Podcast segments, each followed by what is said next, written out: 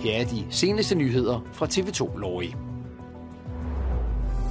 De fleste cyklister kender følelsen Jeg bliver jo vred, irriteret. Det er jo virkelig, virkelig irriterende. Mega irriterende. at gå ned mod sin cykel og opdage, at nogen har stjålet den. Man tænker bare, nej, nej, nej, det er ligesom at få smidt bukserne af en eller sådan noget. Det er så træls, altså.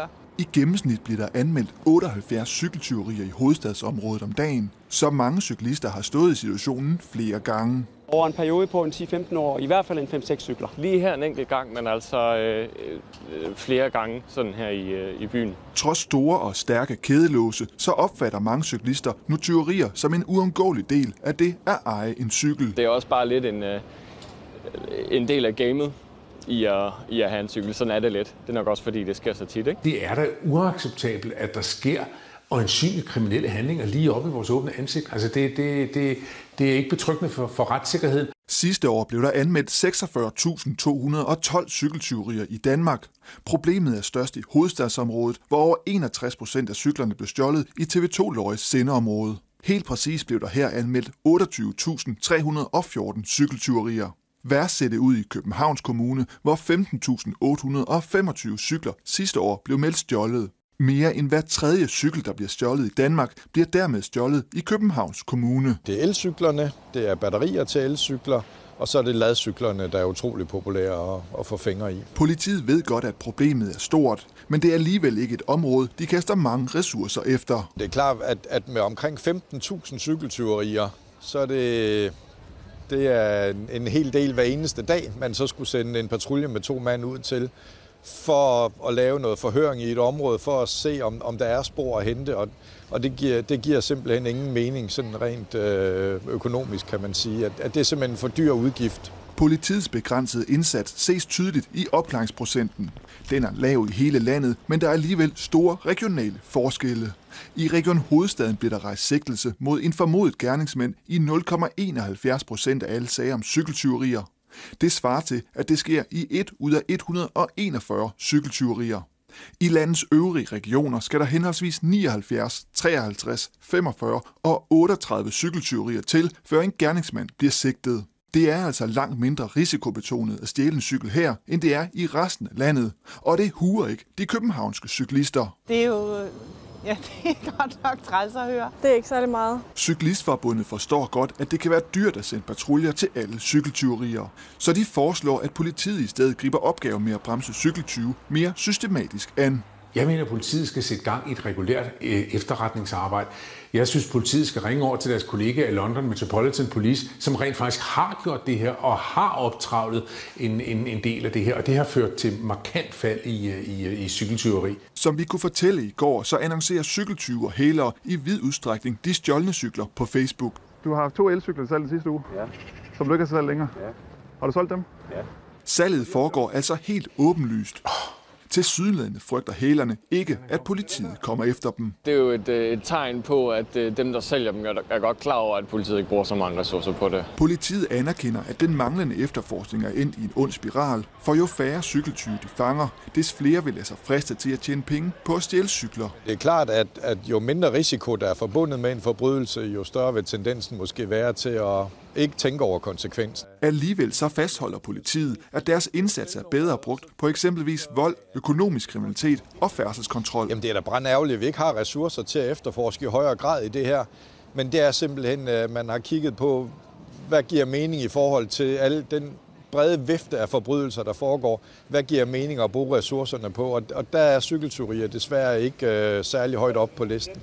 Men cykeltyverier skal ikke højt på listen, mener Cyklistforbundet, der nu vil gå til politikerne, så de kan sætte politiet i gang. I en retsstat som den danske er det politiets opgave, og det er politikernes opgave at sikre, at politiet har de ressourcer, der skal til for at løse en given opgave. Og denne her opgave, det er en opgave, som øh, skal løses, hvis vi gerne vil have, at vores byer skal være cykelbyer.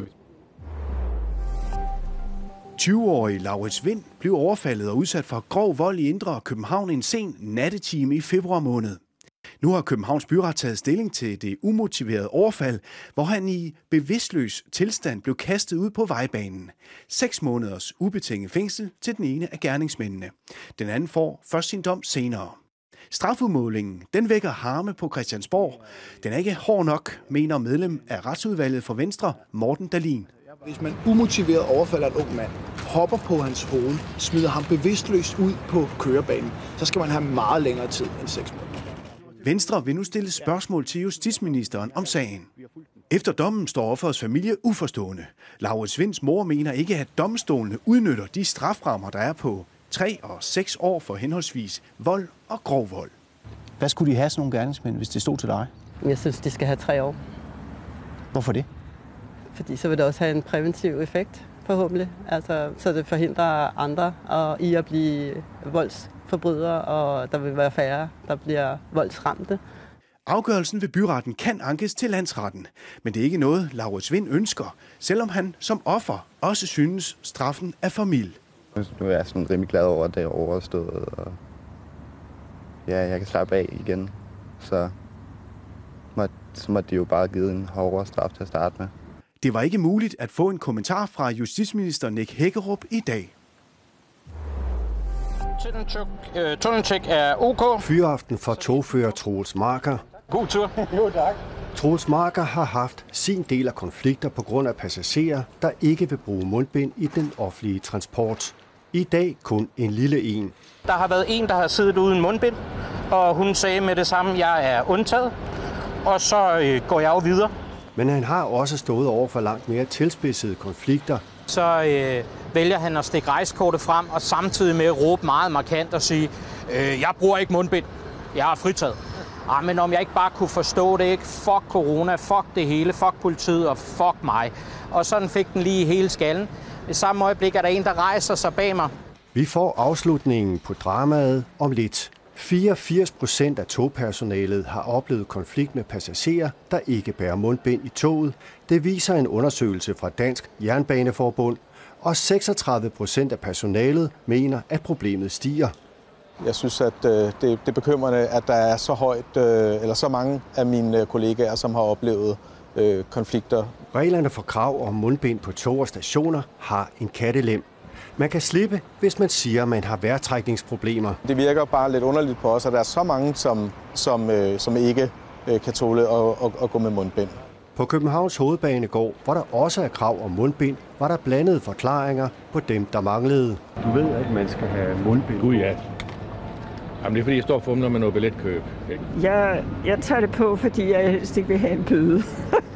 øh, jeg ved ikke, om der er nogle ganske, ganske få, der ikke kan tåle at have det på. Så må de dokumentere det. Jeg ved ikke rigtig, hvad jeg tror på med det, fordi der er så mange modstridende ting, ikke? Men jeg tror ikke på det der med mundbind. Jeg tror ikke på det. Tilbage til Troels Marker og en højrystet passager, som ikke brugte mundbind i toget. I samme øjeblik er der en, der rejser sig bag mig og siger til mig, at øh, den her situation, den klarer jeg. Så flasher han så sit øh, politiskilt, og så er han jo så en øh, politimand i civil, der siger, ham her tager jeg mig af. Og så satte han sig ned ved siden af ham og kiggede ham dybt i øjnene og sagde, jeg skal lige have noget ID på dig, og så siger du undskyld til den søde rare togfører. Den første kandidat til den vigtige post som Københavns nye overborgmester har meldt sig på banen. Det er Socialdemokraten Mette Reismand. Mette Reismand er uddannet jurist og har siddet i Folketinget for Socialdemokraterne fra 2011 til 2019. Og før det havde hun faktisk sin gang på Københavns Rådhus et år som partiets politiske ordfører. Men politisk kommentator Christian Madsen vurderer ikke, at der er mange chancer for, at Mette Reisman bliver valgt til den prestigefulde post som overborgmesterkandidat. Jeg tror, de er meget små realistisk set. Det er nogle andre navne, man taler om i Socialdemokratiet i København lige i øjeblikket. Man kan også sige, at øh, Reisman jo røg ud ved sidste folketingsvalg, så det er måske ikke den bedste anbefalinger at have med i ryggen til partifælderne, at det skal være hende, der, kan kunne, der skal kunne skaffe alle de stemmer, der skal til at bevare overborgmesterposten. Senest 8. november skal interesserede jo have, have meldt sig. Hvem tror du melder sig under fanerne? Ja, men det jeg hører som det helt varme navn internt lige nu, det er øh, regionsformand i Region Hovedstaden, Sofie Hestrup Andersen, som øh, ligesom på de indre linjer blandt organisationsfolkene i Socialdemokratiet er den varme favorit. Og så er der stadig nogen, der taler om uh, Pernille rosenkrantz undervisningsministeren, som uh, en joker i, i det her, som jo er den store socialdemokratiske stemmesluger her i København til folketingsvalgene. Sidste frist for at melde sig som Socialdemokratiets kandidat er om 10 dage, og derefter skal de københavnske socialdemokrater så vælge deres favorit til at gå efter overborgmesterposten. Det var alt for TV2 Lov i aften. På tv2lorry.dk kan du lige nu læse, at Danmarks største ladeoperatør er klar til at styrke lademulighederne for elbilisterne i hovedstadsregionen markant. Inden udgangen af 2025 vil Clever nemlig etablere omkring 6.000 nye offentlige ladestander i Region Hovedstaden. Det svarer til næsten 10 gange så mange, som Clever i dag har sat op i regionen. Vi er tilbage igen i morgen, men i mellemtiden kan du følge os på vores andre platforme.